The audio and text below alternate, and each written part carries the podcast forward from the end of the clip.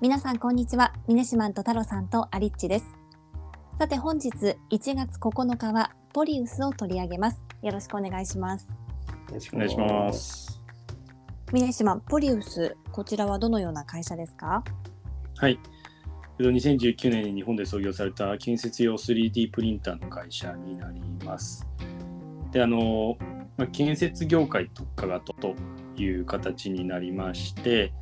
以前ですねこのポッドキャストで取り上げたアイコンっていう会社があったんですけども、アイコンはですね住宅に特化という形だったんですけども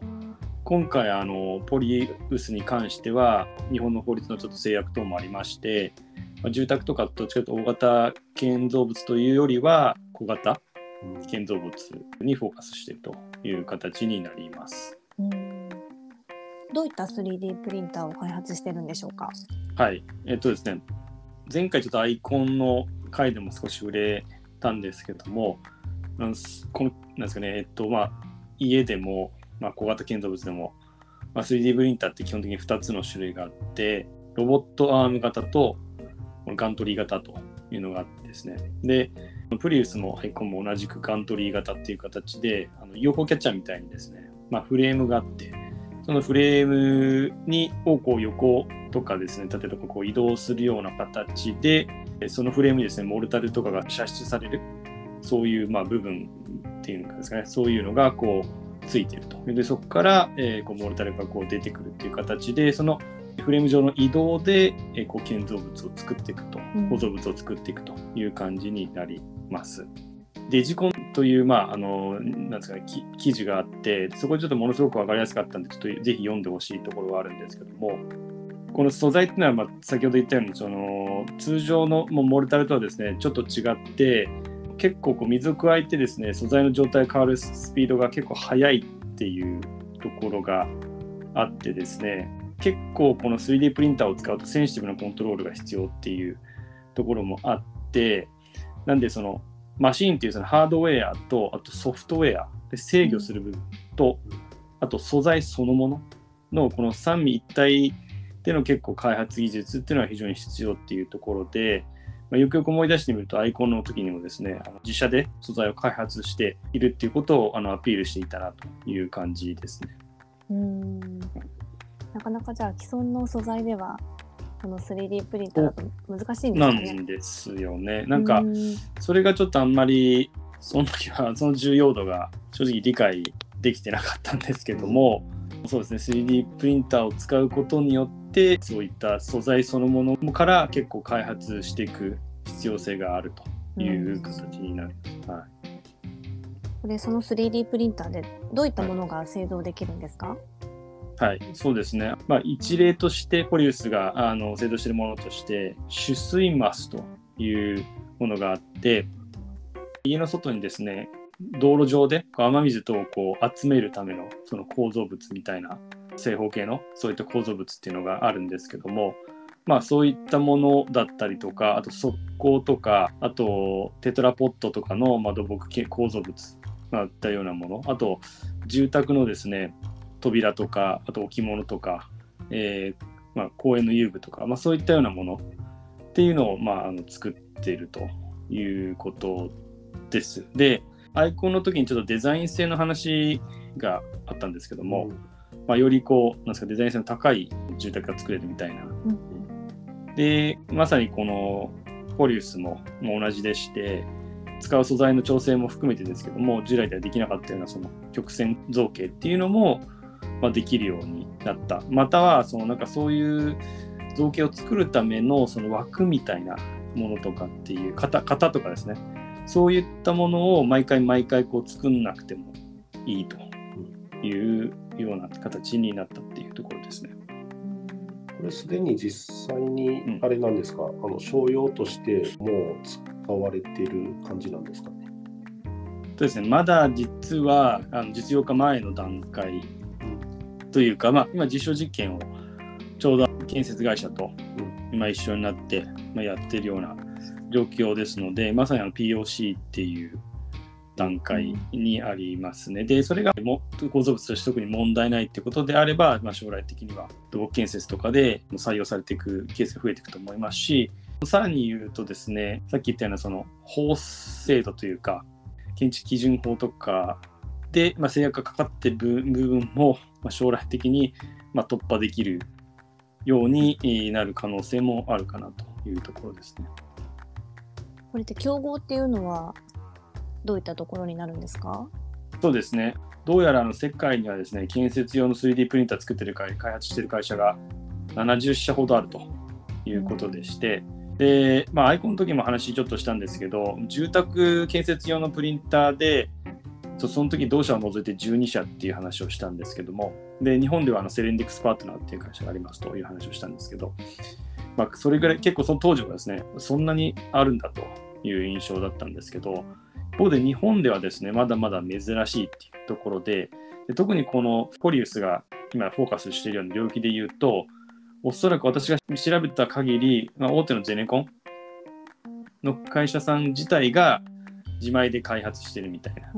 ような感じで、例えば、あの前田建設、あのポリウスとまあ協業してるんですけども、もともと自社で開発してたりとか、あと大林組も、まあ、自社の技術研究所っていうのがあってですね、そこで 3D プリンター開発したりとかしてるってことをやってるという形みたいですけど、なんかスタートアップとしては見る限りでは直接競合するような会社っていうのはなかったのかなという感じですね。うん。でもやっぱり大手でゼネコンは、こういった 3D プリンターに注目はしている、うん、そうですね。おっしゃる通りで。この背景がやっぱりもうもう人手不足っていうことかなと思ってます。でやっぱり労働人口がものすごい勢いで減っていくっていうのは、まあ、まあ日本ではまあコンセンサスというところだと思うんですけども、まあ、プラスでこれちょっと私知らなかったです建設業界ではあの長時間労働の上限規制っていうのはそもそも猶予されてきたらしいんですけど、その、まあ、みたいで、それが2024年に、まあ、規制が、まあ、猶予がなくなるっていうことみたいでして、まあ、それのまあ影響もあって、多分その建設、ゼネコンの会社さんからすると、やっぱり、ここはすごくあのなんとかしなきゃいけないっていう危機感とかっていうのもあるんじゃないかなと。で、ぱり建設業界で働いている主力の方が50代とか60代っていう形になってきてるっていうこともあるようなので、まあ、そこが喫緊の課題かなと。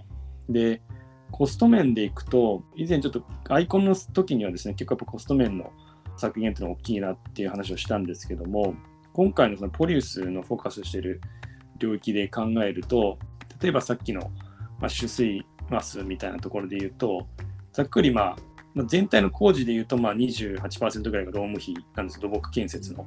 でその中で型枠工っていうところがあるんです。それがまあその30%弱のうちの6%なんで、まあ、全体の2%弱っていう、まあ、全体の工事の費用なんですね。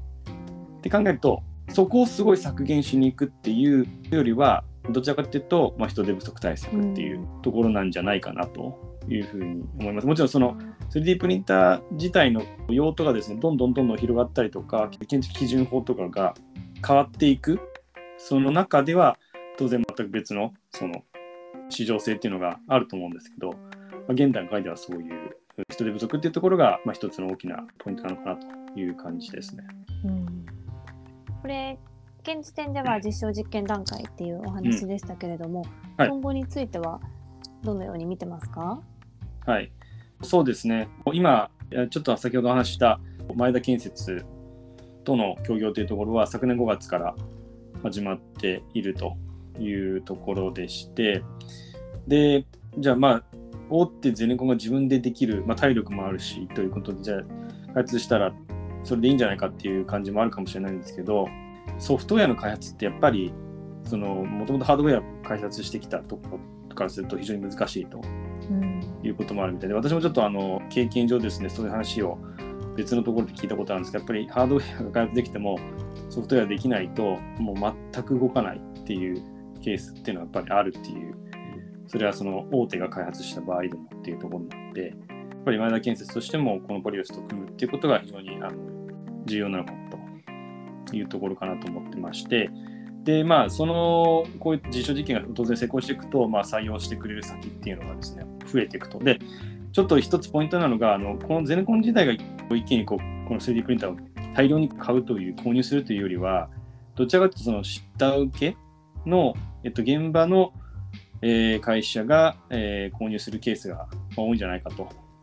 いうところを想定してるみたいで、なんであのビジネスモデル的には、えっと、本当に売りあ本当に売り切りでいいのか、まあ、レンタルなのか、まあ、その辺まだちょっと検討中ということと、えっと、価格としても海外だとかだとやっぱり数千万円とかするみたいなんですけども、なんとか数百万円の単位でできないかといったようなことを、まあ、考えているというようなあの記載が、えー、ありました。うんはいね、日本ではまだまだ珍しいということなので、はい、人手不足の点もありますし、実用化されればね、本当に注目大きそうですね。そうだと思いますね。非常にあの注目されると思ってますし、ものすごくこの社会的なペインを取り除く、まあ、そういった力があるっていう意味では、なかなかその完全にビーム系なので、その消費者から見てもですね、なんかあまり認知度っていうのはそんなにないところはあるかもしれないですけども、非常に効果としては、